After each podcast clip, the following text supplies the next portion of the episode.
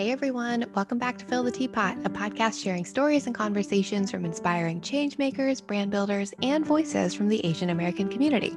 I'm your host, Ruchi Avasthi, and at each episode, I sit down with a guest I'm inspired by to chat about their relationship with identity and culture, what inspires their work, and everything in between. In today's episode, I'm chatting with one of my favorite humans and incredible friends, Jenny Park. I've known Jenny for almost five years now, and she has long been someone I look up to and I'm lucky to call a friend.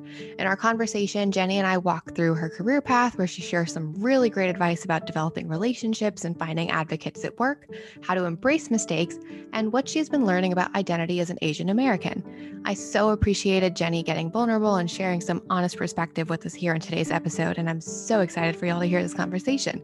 So go grab your cup of tea and let's get started.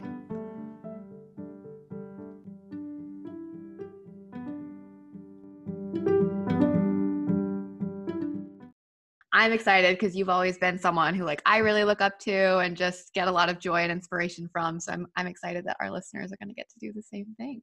I'm excited to be here and I'm so proud of you for doing this podcast. And the love is is totally mutual. So this is very you are exciting. too sweet. Um, well, I'm excited to just dive in. We're going to keep this casual and conversational. Um, and I'm excited to just chat all things your journey, who you are, your identity, and stuff that you're really passionate about. So, we always start with going back a little bit to the beginning and just kind of chatting about identity and culture and the way you grew up and kind of how that influenced uh, the different paths and things that you took along the way. Yeah, I'm happy to. So I um also it's funny because I haven't been on this end of a podcast before. So like you've only little... been on the host side. So now yeah, we're yeah. turning the tables a little bit. It's like nerve wracking. Before I could get away with deflecting and yeah. getting to hear about the other person. Now I have to be a little bit more vulnerable. But um yeah, so I am Korean American.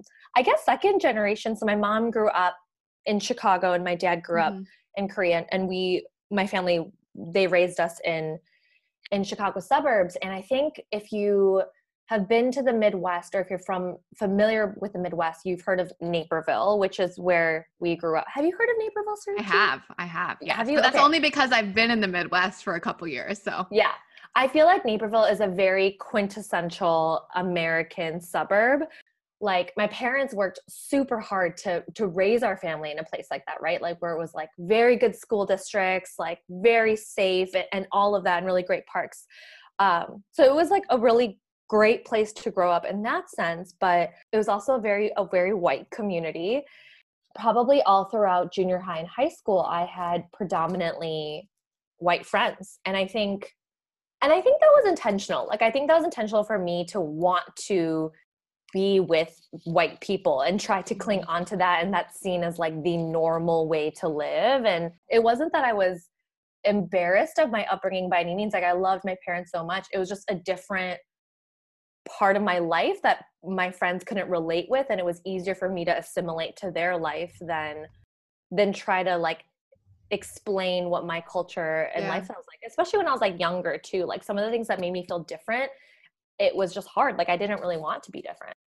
Like I think everyone has their own journey and how they like embrace or claim totally. their identity. Yeah. Like now being in California and I meet so many Asian Americans who grew up around other Asian Americans that there was never any sense of um, they all just really claim their identity and they always have. Yeah. Think for me, and I look back and I can see how much I wanted to be not different. And i think like even even this one example i think of it and i told you this a while ago um i remember there was this guy that i had a crush on and we like both mutually liked each other and we were like all hanging out with friends. And he like said to me in like a very joking way like you're so normal jenny i forget that you're asian sometimes. Yeah yeah and he said that stuff to me like a lot like i would be right. facing the other way like oh my gosh from behind jenny like i totally forget that you're asian you look white and I remember those things like so vividly because when I was like 14, 15, 16, though those were like the best compliments I wanted to hear. Right. It was like affirmation that like I am doing a good job. I am normal. Like I am like them. Um, more than anything. And I think that's like really sad now when I right. hear that, right? Yeah. Of and now I have the language can understand of like this proximity to whiteness and this this identity that I was so clinging on. And now it took me much longer for me to really embrace and claim just like my identity as being a Korean American in that mm-hmm. way. But um, i think growing up it was yeah it was a battle and i it was for sure a battle but at the same time we didn't know any better you know and like that was a part of that journey and it's not unique to us like i feel like so many people experience that same thing where it's like mm-hmm. you just want to fit in and you don't want to be different um but i think you know at least for me i think coming back to like my identity and like learning about it at this stage in life has like made me so much more proud of it and i mean again it's like in some ways maybe if we had both grown up around people who were from our culture and our communities, like you would have started that journey so much sooner. But it's like now, it's kind of like you're making up for lost time, right? Where it's like the kind of that guilt where you're like, oh, I got to like catch up and do all these things I should have been doing and thinking about. Um, it's just, it's weird. It's so weird to think about. I, I feel like it's like a double edged sword too. Like, I think that was also very much like why Asians, in in some way, that was their journey in America was like put your head down, assimilate as, as much as possible, do not yeah. make any waves, blend in, just collect the paycheck, protect your family, yeah. take care of your family. And I think there's some of that in like survival, like instinct right. of like Maslow's hierarchy at, at the base level, just survive. And then now, much later, it's that exact, I think, benevolence or just mm-hmm. like acceptance of the status quo that I think we no longer want to be this person that turns away when we see discrimination and um, on multiple levels, right? And that yeah. at the most extreme of other people of color at the sake of protecting ourselves, right? Because uh, we also face that, and we also have this like, I don't know, proximity to whiteness that we're still clinging on to to to um, yeah protect ourselves. Yeah. And I think there's a little bit that we have to to sacrifice and be at stake to change to change it yeah. up. And so yeah so then um so in i went to went to university of illinois and that's actually where my mom went to school and so it felt like a really Sweet. special thing to get to go where my mom went um and it's funny because i feel like it was a pendulum swing where i think in high school it was it was only in white circles and i really rejected being part of asian communities mm. and then in college i went to to this very asian church which was i think the crux of my college experience so then i was just like surrounded in like a lot of asian americans and that was really nice to get to experience that in such formative years. But i studied advertising um, while i was in college and i didn't even know advertising was a major. Like i didn't know anyone in my family growing up who studied advertising or who, who worked in the advertising industry but my freshman year there was a girl named hannah on my floor who we became very friends very quickly and she was headed off to this aaf club like american advertising federation club and okay. she asked if i wanted to come with her and i was like yeah totally i'll go and i immediately fell in love like this mix of creativity and storytelling um, and very people centric like craft that people were learning yeah it was also tied to culture right like how do you build brands and how do you build connections between brands and people and I just fell in love. And so I kind of just threw myself into advertising. So a lot throughout college, I was in advertising clubs and internships and um, lots of different things. And my friends joke that I was like such a yes woman in college and like signing myself for every single club and activity I could. Mm-hmm. A lot of it, I think, because I felt like I was making up for lost time. Like I didn't have connections or friends to get me indoors um, or even like to even ask questions of what their experience was like. So it was really just like putting myself in every situation as possible.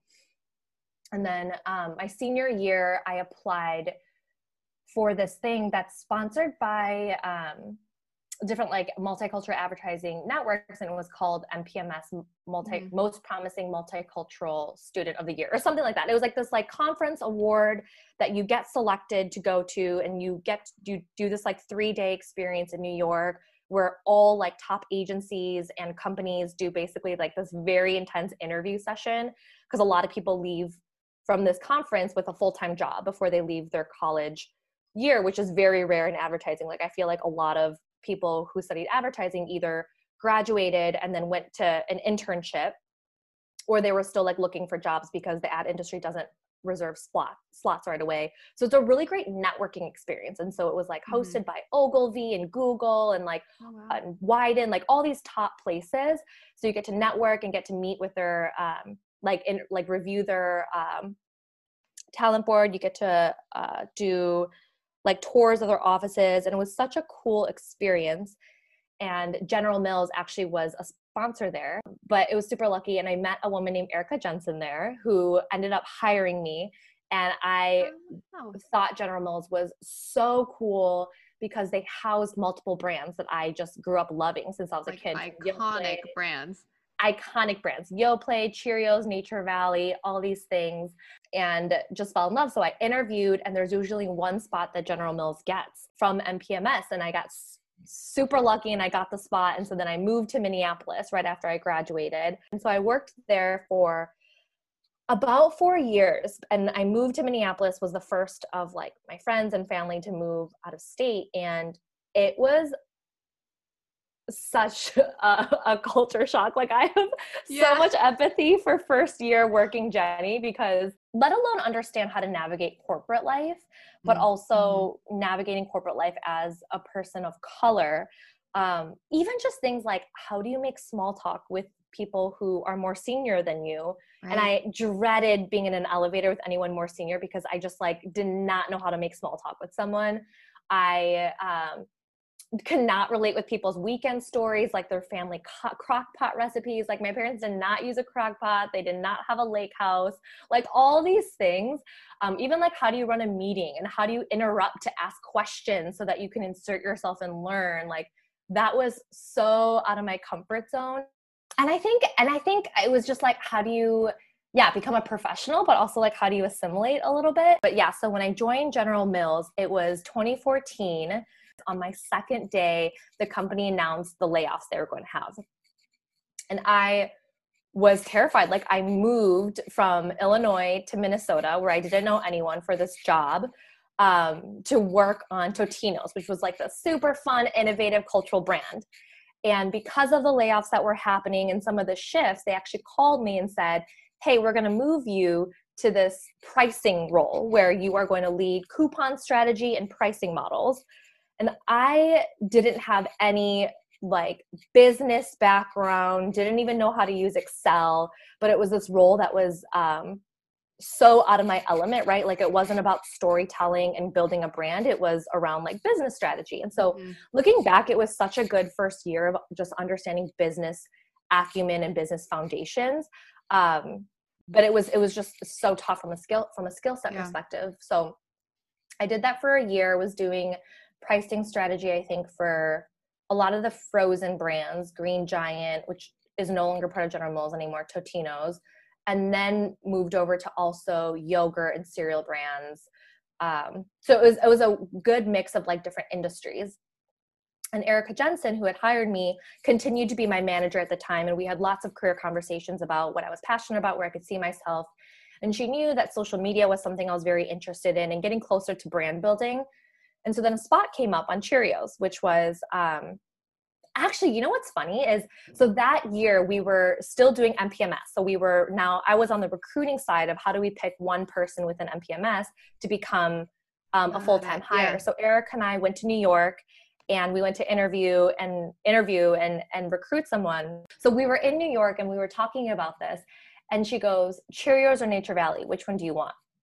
And I was like, "What do you mean?" And she's like, both of them have a role open. Which one do you want? Oh. And I was so shocked. And I was like, I think Cheerios because it feels much more in line with um, like my my interests and my mm-hmm. and it's such a flagship I, iconic brand like yeah. i would love to and she goes okay let's talk about it when we get back to the office and she advocated for me to join the cheerios brand which was a big deal at the time because cheerios was the flagship brand so i was there for probably about the majority of my time there, I started doing social, then continue just to expand, I think, both my desk and my passion. So I started with social, then expanded to PR and experiential, and then went on to lead all of our paid media and partnerships at the time. Um, and we were doing some cool stuff the last year I left. We just did this huge partnership with Ellen on how do we spread kindness. We were just doing a lot of investing and understand all, this was now probably in 2016 mm-hmm. where the political climate again it was a very divided time in the country and cheerios was very much a brand for families and about love and kindness. So how do we play this role in sparking positivity and kindness in a time of such division in the world? Right. Um, and so we did a lot of research of understanding families and children and there was a lot of things about like bullying and acceptance and love. And so we created this like modern day school of rock series that would serve as a tool for parents who want to talk to their kids about um, a lot of different differences and like how do we unify people and how do we remind people to have like kindness and all these things. And so um, those were probably two such fun projects that i worked on. And a- around that time i started getting really interested in thinking like you know like i spent four years at general mills really in the cpg um, space and tech was was just booming and it, and it wasn't going away i knew so i was like i love to work on a tech brand and also a brand that's very mission oriented because i think that's where i got a lot of energy from cheerios and so then i moved over to linkedin and so which is where i am now and crazy living in California. I remember when I had met you in 2016, um, NECA was like, you should meet my friend Jenny. She's like doing a bunch of cool stuff. Um, she knew that I did like food styling and creative stuff. Um, I remember when we met, I was like, oh my gosh, Jenny is so cool. How does she do this like incredibly cool like job here at the company? Like she's working on the biggest best brand like she's putting out this amazing uh, creative work and i remember thinking like how did jenny like get to this role and i love that what you said was like a lot of it was this like advocacy that you had mm. for you from like your manager um, and i think what a lot of people especially these days is we see people that we really look up to doing really cool things and we don't really know how they got there like we would love to do something similar but we don't really know like what were the steps that they did to get there i guess for you like what was like how did you kind of learn to foster those relationships that like did end up advocating for you and how did you i guess learn to kind of build your own confidence in that and like mm. learn how mm. to do it authentically that's such a good question um one thank you for saying that yeah i I definitely struggled with that. Well, okay, one, I want to acknowledge when I met you too, so I'll I'll, I'll put that on pause. But secondly, in terms of I think confidence and, and mentorship and relationship, I think it also probably depends on what stage you are in your career. When I first started out in my career, it was a lot about I think curiosity and I think having that humility yeah. to ask all the questions. And so I asked a ton of questions. Like I was very observant of the people who in the room or in meetings in terms of what I found to be really impressive or respectable about them. Um, was constantly trying to be in rooms where they were in so I could learn and just see how they navigated. And then with people that I respected, I asked them, like, I think I was very open to asking to get coffee and just ask them a bazillion questions of how they got there, what they were doing, projects that are working on. Um, and and just being super grateful. I think most people really want to help other people but they don't really know sometimes exactly how how they yeah. can help. So the more that you can ask questions and be super specific about what you're looking for and showing that gratitude for their time. I think now where i am in my career it's really about building trust and connection building and and that friendship totally. The other thing that i think is like is like continuing to put yourself in situations that are uncomfortable. Yeah. I feel like what prepared me for Mills a little bit was the fact that in college I joined so many clubs and it wasn't like the hard skills that I really learned. It was this like the fact that I had so many proof points that I could point to of I put myself in these situations that I was so uncomfortable with and while it sucked and while it was so hard, I got through it and yeah. eventually i got comfortable and i think i use it as assurance of while i'm in these situations whether it's doing an intro with someone much more senior than me leading a meeting that i never had before reminding myself that I, I also put myself in situations I didn't know and I got through it. So the more I can put myself in these situations, the more comfortable it will feel yeah. over time. And so probably like I'll use Erica again as an example. My first like maybe five times I met with her, it was probably awkward. Like I probably didn't know how to navigate the conversation. I didn't know how honest I could be because it was a mix of how do I show up as impressive and making sure she felt like she recruited someone well, and also a mix of how do I make sure I'm asking the questions that will actually help me grow and become better in my career. And I think it's like in the context of putting yourself in situations or conversations that really stretch you a little bit because if you're always sitting in that zone where you are comfortable, you become kind of complacent. I don't know if that's quite the word I'm looking for, but it's like in some way you get so used to being comfortable and then doing new things and learning becomes so much harder. And I think the same can be true of making mistakes. I think, especially in corporate, like you said, we always want to be seen as the impressive right hire and prove ourselves a little bit. And I know what's been helpful for me is having managers who have given me kind of the freedom to mess up a little bit and make mistakes because that's when I've learned and grown the most. And obviously, it's not some like life altering or jarring mistake, but just enough room to like stretch myself a little bit. Um, I'm curious though, because Cheerios, huge brand, lots of eyes on you and the work you're doing. Did you ever feel that pressure? 1000% and i don't know if i ever told you this but so my my first year number one everyone on the cheerios team everyone on that team was a top performer. Like right. they were harvard business school graduates wharton wharton graduates and here i am with a, um not a master's degree just like a bachelor's from the university of illinois in advertising. Like i just learned excel probably six months previous and now i'm on this team and there were definitely eyes on me because also Erica went to bat because I didn't have social experience. I didn't have um, like traditional social experience at the time when I joined, and I just spent one year on pricing. And I think I was very adamant with her about I don't want to pigeon myself into this path of where pricing could lead me into a lot more analytical career path. But I know that brand building is something where I see myself in. Um, see myself in. So I did have like side projects and things that I could point to that I think gave her confidence to pitch for me. But I think I had to prove it to the rest of the org. Yeah. And then, oh my gosh, Suruchi, the first month I was, this is literally the biggest mistake ever. The first month I was in, and I was leading social and it was going really well. And I think I was feeling pretty confident to start leaning into taking risks and um, I think it was like March, it was springtime because we were getting ready to do this huge Save the Bees campaign. And then Prince, the artist who is from Minneapolis, passed away. And I saw that a lot of people who were Minneapolis brands were posting and just honoring Prince's life right. and legacy and death. And I think I posted something like rest in peace in, in Cheerios font.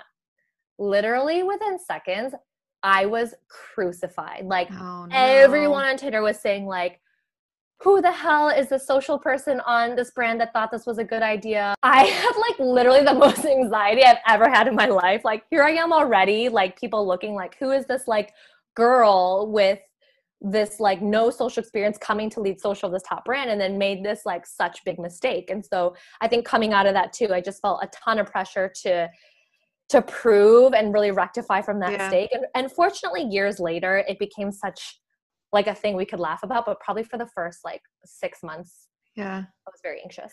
I think what I love, especially about the way you tell the story now. Obviously, it's been years um, that you can kind of like look back because obviously I'm trying to imagine like being in your shoes and like doing something that is so like visible to so many people. I think being so upfront with your mistakes, you know, like having gone through interviews where people are like, tell me about a mistake you made, right? It's more about how you fix the mistake and how you move forward from the mistake. Have you like, have you ever like, I don't know, if someone ever asked you, like, tell me about your mistake, like, cause it sounds like you're super upfront about it now. You're like, yeah, I, you know, I made this mistake, but it's like, how do you move forward from that? Like, how do, like, how do people react to that now, especially if you're a job like in marketing where you're like, yeah, I kind of messed up one time, but here's how I handled it. That's totally, I totally use that, I think, in my interview to LinkedIn probably as my mistake. Oh my gosh, I think, really? I think I am upset about it. Yeah. I think in terms of like the, how I made up for it was one, like I, I did own it. Like I yeah. went directly to the director and, and I, was very upfront about like hey this is the mistake i made this was the intention that i had here's my recommendation for what i think we need to do to get in front of it and i just want you to know like this mistake is never going to happen again and I think I got the advice from a mentor of being cautious, right? Like I think especially as women and I think as as like Asian women, like we can be so apologetic. And I don't say that meaning right. like don't make it a big deal because it was a big deal, right? And you need to own your mistakes. But it was this like balance of I'm going to apologize for it, but I also need to give you confidence that it's never going to happen again. And yeah. and and that was it. And I think part of that like gave them confidence too that it won't happen again and that I can move forward from it and I have the fortitude to do that. some of it, it it is comes in messaging. This is such a sorry, this is such a tangent, not related, but when I look back at Mills, I think I am so grateful for the different like mentors I had mm-hmm. because there were so many people that I just really respected. And I think so much about work is an emotional thing and how you handle right. that. And I remember there was even a phase where my manager consistently showed up late. And so I would sit there for 20 minutes until she came. And then when we were in the room, she was distracted. She would be checking her email, someone else would come in. And it made me feel like the work I'm doing is not important. Mm-hmm. And so she must not want to talk about it. That was like my takeaway. Yeah. And I remember I went to like one of my mentors. I was like, hey, can you go on a walk? And I was like, this is how I'm feeling. What do you think I should do? Like, do you think I should tell her? She gave me such good advice because she, one, validated what I was hearing, but she said, here's what I think you should do. I think, I don't think you should ask that, but I think what you should tell her is, hey, I notice there's a pattern that like this time doesn't seem to be working. Like, is there a better time that could work for you? Like, do you think we should move our statuses in the morning or in the afternoon? And secondly, it seems like we're not able to get through some of the things like, are the things that I'm working on a priority for you? Are they not a priority? And if they're not, like, are there other things that I should be working on to make sure that this time is valuable for us? And she reframed it so well in such a way of like, how do we make this a productive conversation? One, how do we assume positive intent in the other person? And how do we move forward in making sure that what I want and what she ultimately wants is valuable time right. together? So, how do we move that? And I think that is such a reframing that I and a skill that I continue to try to like hone and work through into other conversations is like have the space to have your your emotional first reaction and assumption and then now how do you like face what you have and so I, I think I thought of that related because it's not a mistake, but I think it's something about like a misunderstanding mm-hmm. and how do you how do you move forward from that? Right. And I love I love that phrase that you just said where it's like assume positive intent obviously I know it's situational, right? Where it's like sometimes people do not mean positive intent, but for totally. the most part, I would say generally people mean the best and they mean well. And so much of our culture today is so reactionary where we don't take that pause, right? That you just said, where it's like you got to take the pause before you react and assume that someone meant to hurt you or say something bad. Like, oftentimes that's just not the case. Um, and I think that's such a good reminder, like, such yeah. a great reminder. I love that. Totally. Okay. Leaving Mills, we're going along the way. You moved to California. You're at LinkedIn now.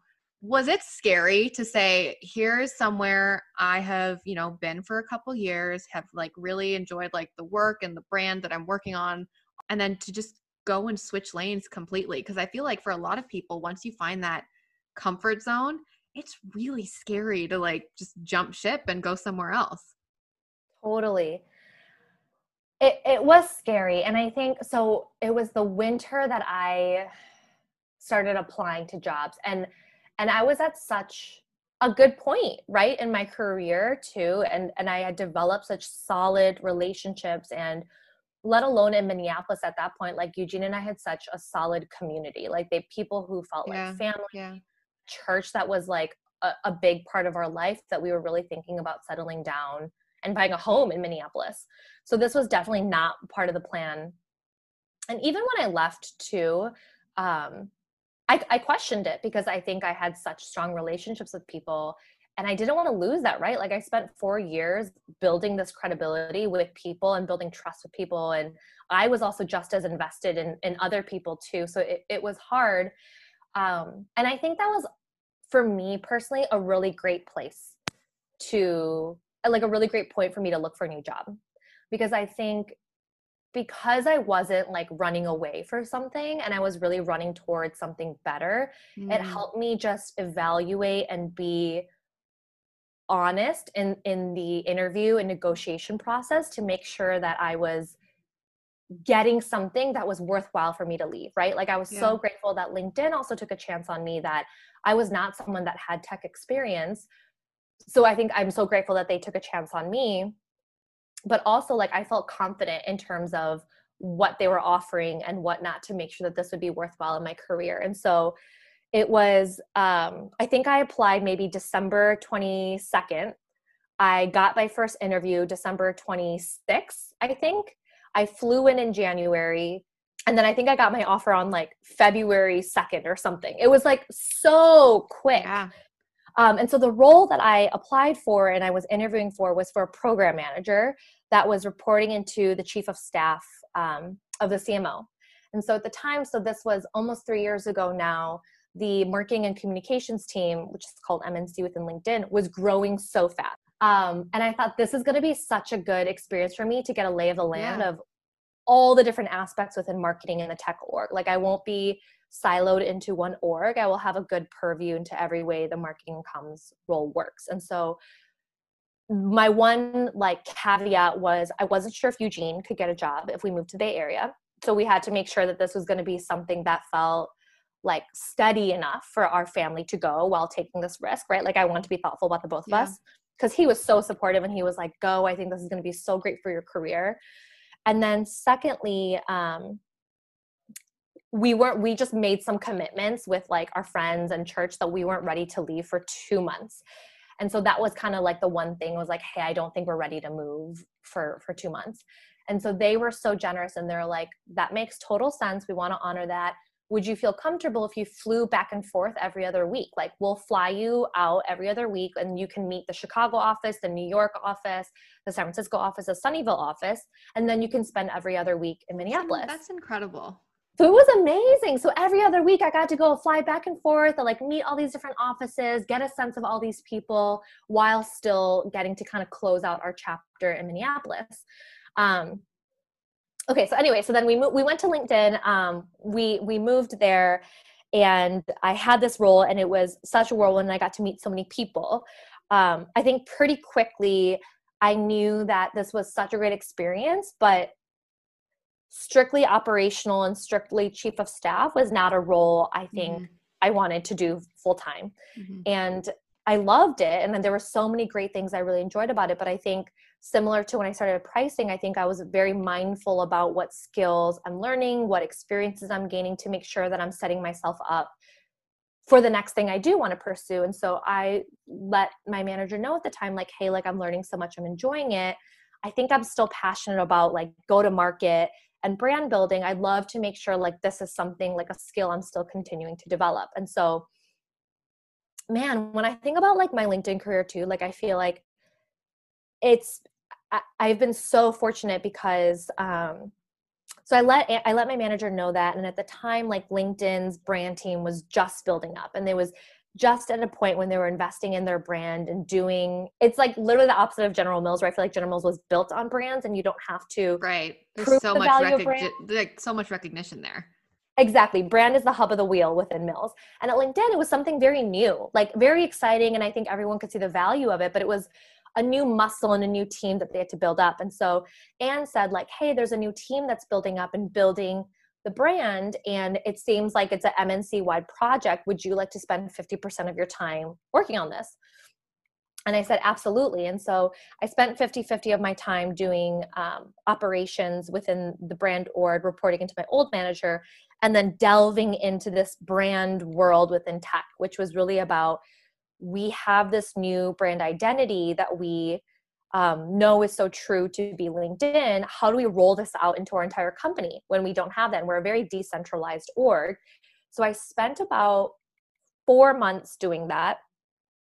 And then the VP um, approached me and said, like, hey, we just got headcount for our team.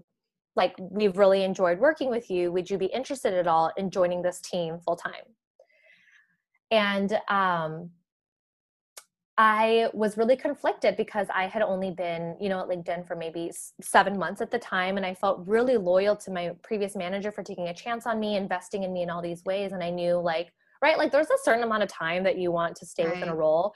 Eugene and I made so many to do list lists. People recommended like lots of different people to me to reach out to. And I ultimately decided, like, I'm going to stay within my current role. I went to go tell the hiring manager that, and she was like, listen, like, I'm going on my honeymoon. I'm not going to make a decision for two weeks. Just think about it. Talk to all these people. And then um, the VP, um, who, who is now our CMO, actually, um, called me and said, like, Jenny, like, I just want you to know, like, I really think this is a good fit for you.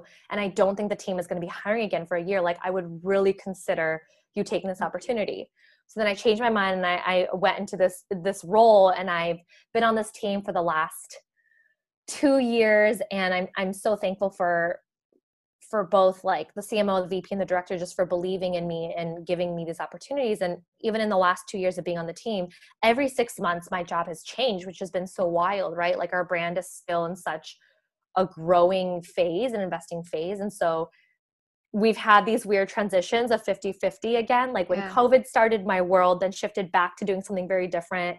And then right now it's shifted something different as we're looking towards 2020. And so I feel so grateful with how everything turned out and also seems like exactly what I was looking for and getting these variety of experience and skill mm-hmm. sets mm-hmm. and making sure that I'm continuing to develop right and advance my my career in that way. I feel like it would be wrong to say that we are where we are in life purely from our own actions. And I mean that in like so much of who we are, not just in our roles or career paths, but who we are in life is a culmination of the people around us and the people who have invested in us. And I love that you continue to give credit to the people who have advocated for you and invested in you and continued to lift you up and point you in the direction of different opportunities. Like, I think it's just so important to, you know, continue calling that out for whoever might be in our life. Totally. I, I do think so. At least that's been my, my, experience in building those relationships. I think because part of why I love work is the people that I work with. Yeah. And I trust their opinions so much. Yeah. Um and so yeah, but and I do think that we don't get to places on our own. And so I I think for me like finding people that I can trust and I respect and um, I think that's also what motivates me too, is when I yeah. know that there are people who are just as invested in me right. um, to do well. You know, one of the conversations that we've had is that we've continued to see other communities do a really good job of advocating for each other and bringing up people who are and who might be earlier in their career. And, you know, speaking to my own personal experience and conversations that I've had within the Asian American community, is that we can still do a better job of that. You know, I think we're all trying so hard to set ourselves up for success, like so many of our parents taught us to do, right? Like that, you know, they worked so hard so that we could set ourselves up for even more success and more opportunities than they had. Um, but I think what we need to be or continue to be cognizant of is like, how do we continue to pay it forward? A little bit. And I'm curious for you, since you have done such a good job of building relationships and fostering advocates along your career, is how you've thought about that advocacy for people who are coming up behind you and who are earlier in their careers. Totally. It's funny. I remember when I read Michelle Obama's Becoming book, there was a line that really stuck with me, and it was when she was first dating Barack. And, you know, like up to that point, her whole journey is about how she grew up in the south side of Chicago and she's just like accelerating herself into this like new successful um, circle. And what and that was like her world. And what she found different about barack was that barack was not only interested in how does he catapult catapult himself in success but how does he take a whole community that up with him. Right. Yep. And i remember being like oh my god that's so interesting because i think i do resonate more with the first one of how do i get myself to grow right. and yep. to be and to continue to um not like i don't know like yeah continue to put myself in in better situations and whatnot and i know that's something that like right our parents had raised us to yeah. do is to create a life that that's better for us so I, I do recognize that that's something a more of a challenge i've been really inspired by um this past year there's a woman named judy who's head of like something with marketing within pinterest and different like agency CMOs they've been trying to create more communities together yeah. and i think that's really really cool yeah. and i think that takes intentional effort I don't think I'm great at it. I think it's something I would like to be, and I want. I try mm-hmm. to be intentional about of like if there are people who um, have questions, like I'm very honest about like my experience and what I think like um, what has helped me. But yeah, I always think that people can be we can be better. Yeah, I also feel like skill. I'm not like that senior in my career where I can be like offering my advice to everybody. So I'm also like conscious of that. Like I only have so much experience right. that I can share. I'm not like that much more senior than folks to give advice, but yeah. Yeah. Oh my gosh, for sure. I mean, it's totally a learned skill. Like one, we first have to learn how to advocate for ourselves. and it's like that takes time and that takes like skill to be comfortable doing. And then it's about how do we learn because again, learn skill. How do we learn to bring everyone else with us? It is, it's one of those things that I'm like, okay, I when I first started thinking about it, I was like, this should be easier than I think it is. And it I don't I think just like you right, where it's like, I don't know that I'm good enough at it yet, but I think it'll come with time. Totally, totally. This is um a kind of a tangent, but when you were talking about when we first met, I think this also speaks to at least my personal identity and insecurity at the time, as well as I think other maybe other Asian Americans or people more junior in the career, but not when NECA introduced us because I don't remember exact moment, but when I met you with Bethany at a photo shoot. Yeah. And um and you had all this experience right in in styling and photo styling especially so was so grateful that you were there but i don't remember being that warm to you or like fun like i think I should have been right. Like as as a person who's a predominantly the only Asian person to see another Asian person to like find that kinship and be excited. But instead of feeling that like kinship and like warmness, I think I felt guarded.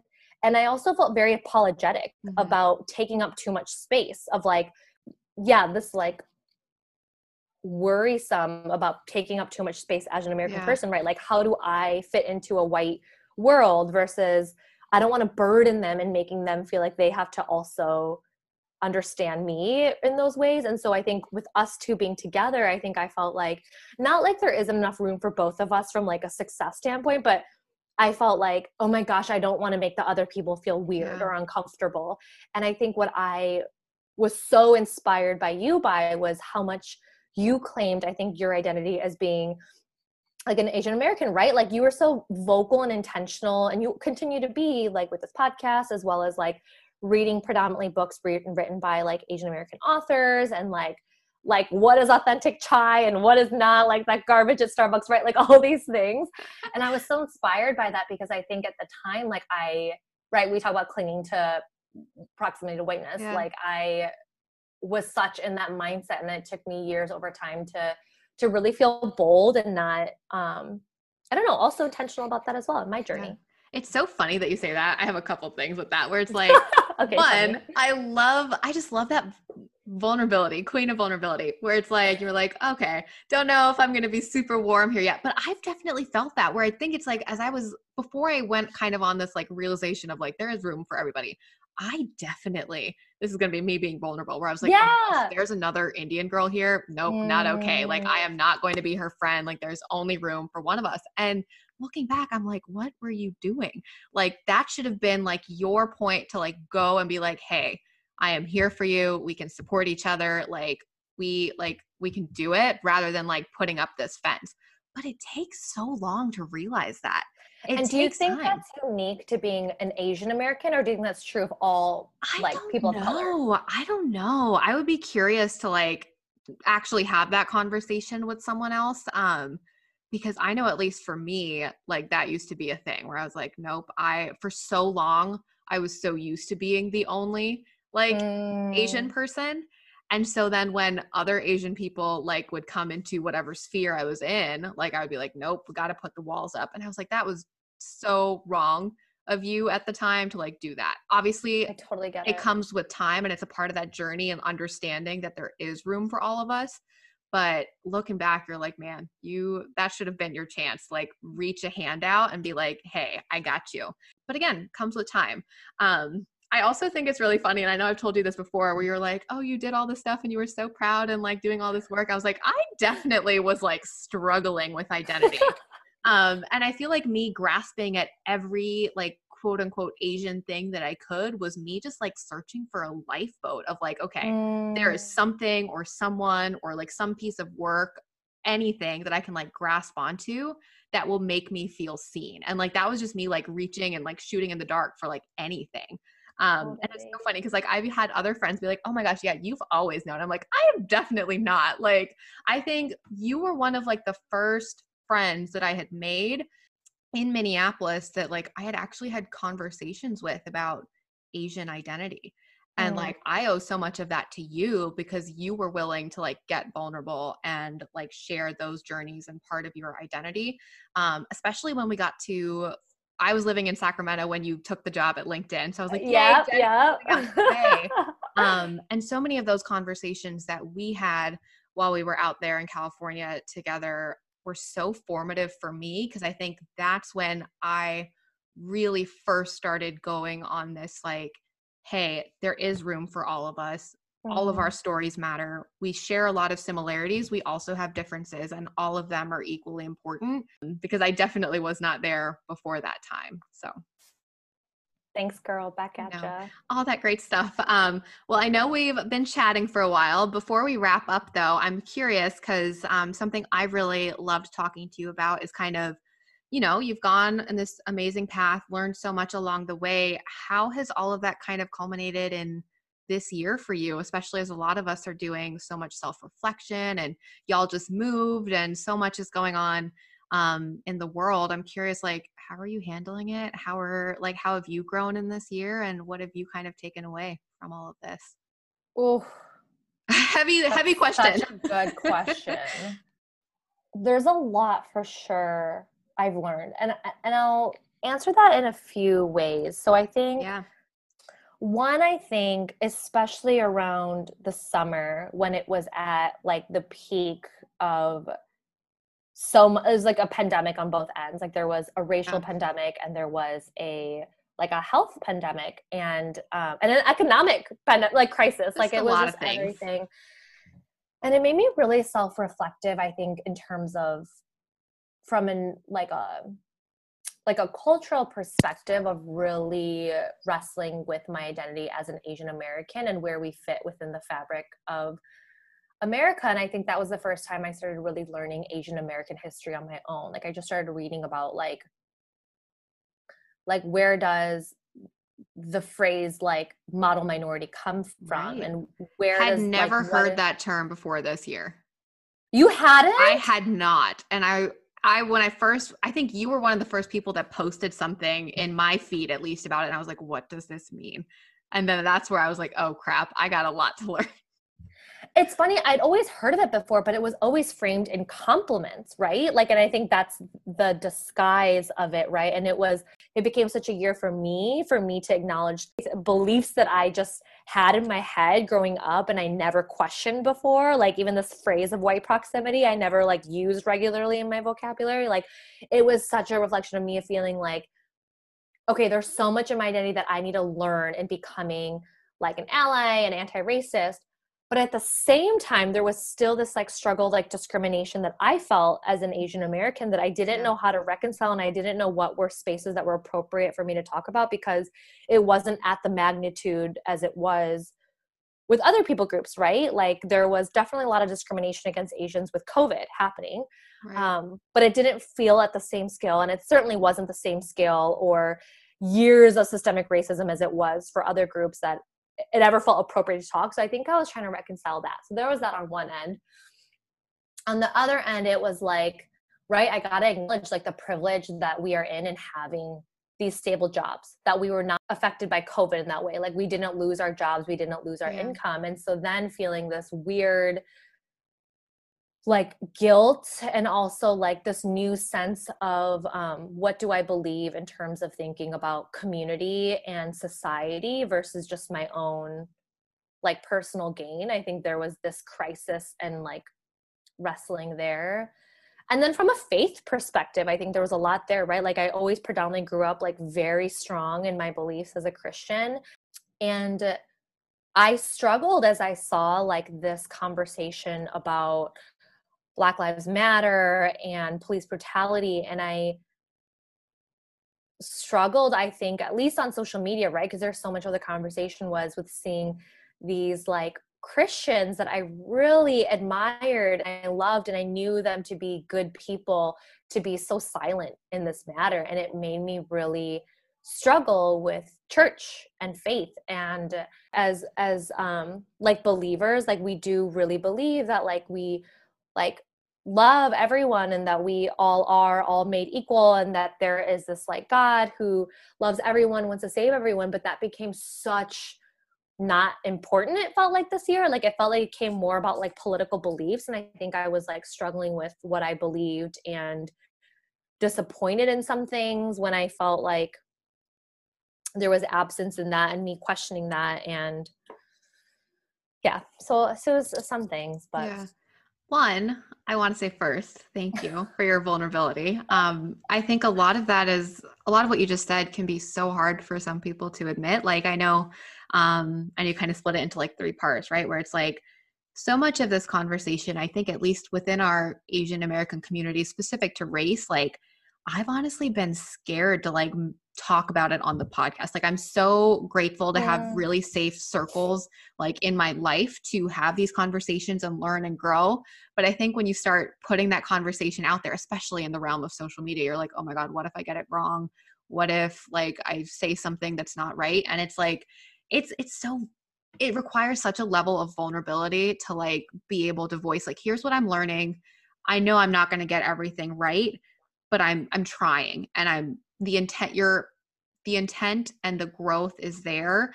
And i think that that is so impressive to me. And i think you were one of the first people i think earlier in the summer again that i followed that had done just such a good job of kind of voicing where you were at and like being vulnerable and sharing that. Um, and i know we've talked a little bit about like performative allyship and it's like that doesn't really do anything but what I loved was that I saw you like taking action and I saw you like learning and like being super active and like growing in that. And like that was a good push for me because I'm like, okay.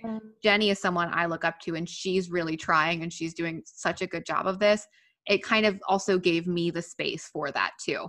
Um, so, one, thank you for that. I think the other thing that I think is really interesting because we've had conversations about faith before too, right? I remember so many of these conversations when we were in California. And what I loved specifically totally. about those conversations is that um, I'm Hindu, you're Christian. Mm-hmm.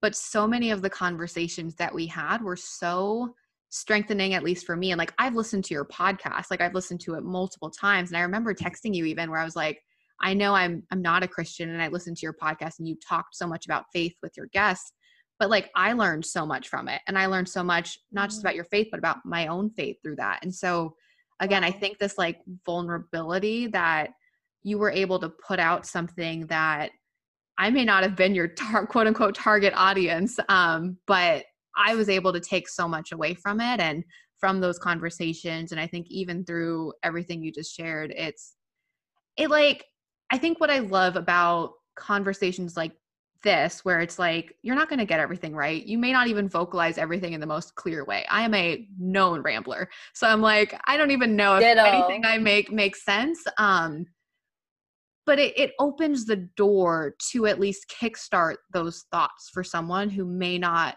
have had the right like jump start to get there if that makes sense right where it's like I may not have put out like a complete thought, but mm. that incomplete thought still registered something that like an hour from now I'm going to be like, "Oh yeah, like this makes sense." And this is where it like sends you down like your thought spiral of like, "Okay, this is how I'm thinking about things and how things are coming together." And that's what I've loved so much about our conversations where I'm like, "Okay, what Jenny says, like it it really sits with me and like it marinates in my brain of like, okay, here's how I'm thinking about things and stuff. And so I think it's just really awesome that you're able to share that.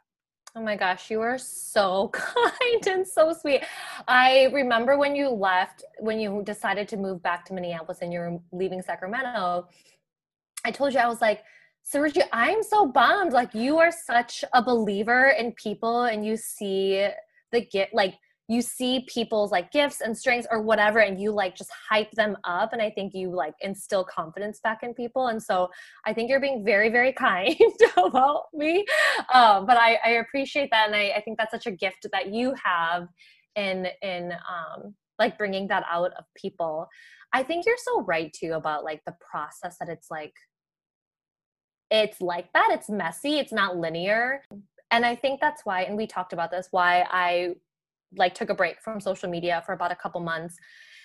And it was really healing for me because yeah. um i don't know like i you know for so long i saw social media as such a gift and as a place for right? Like i made so many friends from instagram um and yeah. like real life friends from instagram. Same same. And it was such a creative outlet for me. But now and and i want to like reconcile that too and and see for if for both the good and the bad but i think i just don't know if it is the place for some of these conversations like i feel like we care so mm-hmm. much more about performance and yeah. perception and what you look like versus like what's actually happening underneath and that be- became true for me for sure was that I started judging people for what they were or were not posting. And I questioned who they were as people because of that. And then I started judging myself for what I was and was not posting. Um, and it just became really toxic. And it was really nice to kind of step away away from it and kind of do some of that like thinking and stuff on my own. Yeah, for sure. I know it's I feel like social media is such a double-edged sword because I'm like unless you are so intentional with it and are so like you you kind of draw the line between like you have a very certain set of people you follow on your feed and you're like putting in like the the right sense of gosh what is the word i'm thinking of? Kind of like you got to put like the filter on the filter. Like you know this is someone's yeah. highlight reel. It can be so just like you just go down the rabbit hole and you're like is this like is this real? Like is someone just posting what they think they should be posting? Are they actually doing like different things in real life? It's you got to kind of be very intentional with it for sure. Yeah i heard someone call it a digital detox which i really yeah, loved i like that of just how do you detox from it regularly because i think now and i'm trying to get i was like dabbing back into instagram yeah. as you would say and i i think what i'm appreciative of is that because I stepped away, and this is so gross that I had, I think this speaks to what an unhealthy relationship I had with Instagram that I like, I'm talking so much about it and I feel gross talking about it. But um now I totally lost my train of thought. oh, yeah, yeah. That now when I'm on Instagram and I don't feel good, I can sense it. I'm like, oh, this doesn't make me feel good. I need to stop. Whereas yeah. before, I think I just like indulged myself way right. more to the point that I just always felt numb and crappy. Yeah. And that sucks. Yeah, for sure. I know. Got to got to build yourself a healthy relationship with it. That's for sure. Um all the good stuff. But I mean, can I uh ask uh, you a question? Yeah, absolutely. Okay, so now that you've done these different like podcast interviews, I know you said you had a few and you're talking about so many cool things from identity to career to all these things. Like what were what have been some takeaways from you? Like are there one or two things that you've learned? Yeah, I think the biggest thing from a lot of these conversations, um, both the ones I've recorded for the podcast and even the ones I've had offline, is that there is so much that so much more that we all have in common than we do that differentiates us. And that if I have ever felt something, a feeling, a thought, it is almost 99 0.9% guaranteed that someone else has had the exact same feeling or yeah. experience or thought. And I think there's something so incredible in that. Um, it it makes I think in a in a year where things can feel so isolating, it makes things feel like we're so much more together and there's so much more power in who we are as a community and who we are together than we could ever have on our own. I think that's been the biggest thing for me is that there's so much that ties us together that if we if we truly come together as a community, I think there's so much that we can do positively in the world and I mm. think that's what it kind of it it's given me a lot of hope, I think, for all that we still have left to do and all that we still have left to learn, but also how much more progress we have made too. Like I just did an episode with um, Saumya Dave, who is a both a psychiatrist and a fiction writer. And so much of the work that she does has, I think you even touched on this earlier too, where it's like our our parents' generation didn't have the capacity really to have these conversations that we're having. Like the fact that I have recorded 10 episodes where we're talking about identity, where we're talking about our journeys, like for them it was about survival and it was about how do we set our kids up for success and for us it's like how do we start to question and learn and unlearn and try to be even better for the next generation it has been very powerful at least for me and so again coming back to this like if i've felt something it's almost guaranteed someone else has i think for me at least it's been like okay if I've learned something from these conversations and from recording these episodes, hopefully someone else who's listening will also kind of something will be kickstarted for them and they can kind of go out there and have those conversations too. I don't know if I answered that question, but um, that's at least what it's been for me. So, yeah, I love that. I know. Just, you know, just trying to bring some joy into this crazy year. So, joy and safety for joy sure. and safety. Um, before we wrap up, I'd love to know kind of how are you thinking about going into 2021? Anything fun coming down the pipeline? Anything you want to share? So, I have a couple more days of work, and then we have about like 10 days off. Nice. And I'm really excited to read. I made a goal to read, what am I at? I think it was 30 books this year, and I think I'm at 27. So I really want to find a way to finish three books by the end of the year. Nice. Um, and then just spend time like with Huge and Lola and just go on walks and stuff. Yeah. Um, explore some more of San Diego. Explore more San Diego. In a couple days, I'm actually having like a a fun life exploring conversation with NECA and, and this other girl. We're kind of like vision casting what yeah. we want 2021 in our life to look like. So I'll get back to you on 2021. I'm not sure yet. I love that. A little manifestation session. Exactly. Okay. That is so fun. Well, I'm really excited for you. I can't wait to see more pics from San Diego while, you know, you're enjoying the beach and all that incredible stuff. Um, and there's so much that I'm so excited for you to bring to fruition because you are a creative, incredible powerhouse of a person. So, oh my gosh, back at you, lady. well, we always wrap up with some uh, rapid fire questions. Oh, fun! I hope you're excited for some uh, rapid fires. I either get groans or excitement, so we'll see how it goes. I think this is fun. Okay. Okay. First question How do you take your tea? Oh my god, I'm not classy enough to drink tea. okay. Kind of tea. Okay, like a milk tea. I like yeah, so milk and sugar. Yum. Love it. I remember you were actually my intro point to boba when we were in San no Francisco. Way. You were. I know. So that will always be. boba be guy. Yes. Yep. You're so right. You and Eugene were like, this is what you should get. So I think it was a half half sweet. I think that's what it was with half the okay. sweetener. Oh my gosh. I remember that. Probably, probably. Good times. Uh, who is someone that you really admire? Okay, well, I will say I admire you, and it's not a cop out answer, but I really, really admire just how you are pursuing different things, especially in a way that still makes it fun. I think like it's not just about like perfection or getting things done, but you're really finding enjoyment in it. And I think that's so important. Oh, you're so sweet. I love it. Okay. Um, I'll pretend to like actually embrace the compliment, you know, trying to get better at taking compliments. So thank yeah, you. Yeah, Let me just totally. say thank you, as anyone should say when you're given a compliment. Just thank you. Receive it. Receive the compliment. Um, hopefully this one is a little bit easier. What did you uh what did you eat for breakfast today? I haven't eaten breakfast yet, but I've drank coffee, which is my oat milk vanilla latte, and it usually fills me up longer. So I sometimes just drink that. Yeah, love a classic latte. Uh, what is something you really love about yourself? Oh my gosh, what a good question. Um, what a hard question. I think one thing I do love about myself that is hard to say, and I think it is kind of like the theme of this conversation a little bit, is that I um, can like I'm a relational person and I'm yeah. able to bring connection and have vulnerable conversations with people who are different than me. Yeah, I love that. That's a great one. I think having that curiosity to learn about people and know people is a really big strength of yours. So I will corroborate that answer of yours.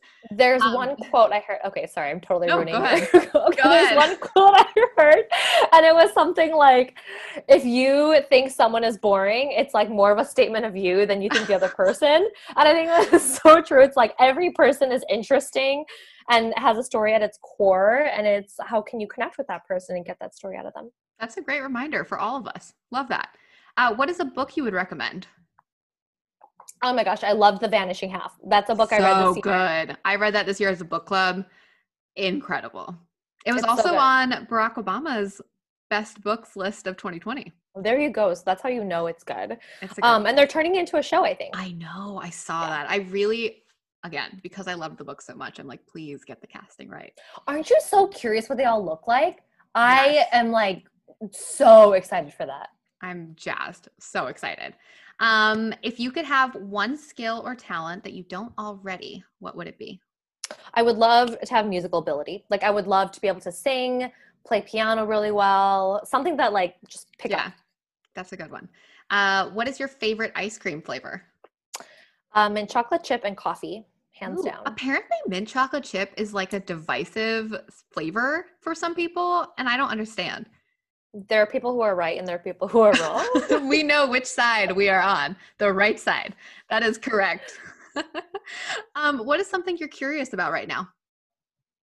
I'm really curious how this vaccine thing is going to play out. Aren't we all? Mm-hmm. Curious to see what the next couple months look like. Yeah, for sure. That is for sure. Um, okay, and then last question, closing out our episode. What is a piece of joy or wisdom you would like to share with our listeners? Wow, what a good question. Um, I think it's that if you look for things to be thankful for, you'll find it. And I think if you look for things to complain about, you'll find it. And I think a lot yeah. of that is about intention and perception, which I think is super, super hard. Um, but it's something that I'm trying, I'm trying to practice. Yeah, I like that. That's a really great reminder. I think especially in a year like this, where things are hard for a lot of people, we can still find things to be grateful for. You said it. Awesome. Well, that's it. Where can people find you? What resources, links, etc. do you want people to know about? You can find me at Coffee and Honeycomb on Instagram. I also have a podcast under that name, both of which are not very active, so you can totally go to it. Um, yeah, I mean, I always love making friends on on this kind of stuff, so people can always like message me or whatever. Um, but yeah, thank you so much for having me. Oh I really love Thank you for joining you. the podcast. You're just such a gem and joy of a human being, and I'm blessed to have you in life. So I'm really glad girl. that we got to have this conversation. Thanks, girl. Thank you all so much for listening to today's episode. If you're interested in following Jenny's work, you can listen to her podcast, Coffee and Honeycomb, on Apple Podcasts and Spotify, as well as give her a follow over on Instagram at Coffee and Honeycomb. And I'd love to know what you want to hear more of here on the podcast. Send us a note on Instagram at Fill the Teapot and let us know what topics you're interested in or if there are any amazing voices you'd love to see featured. Thanks again, and we'll see you next time.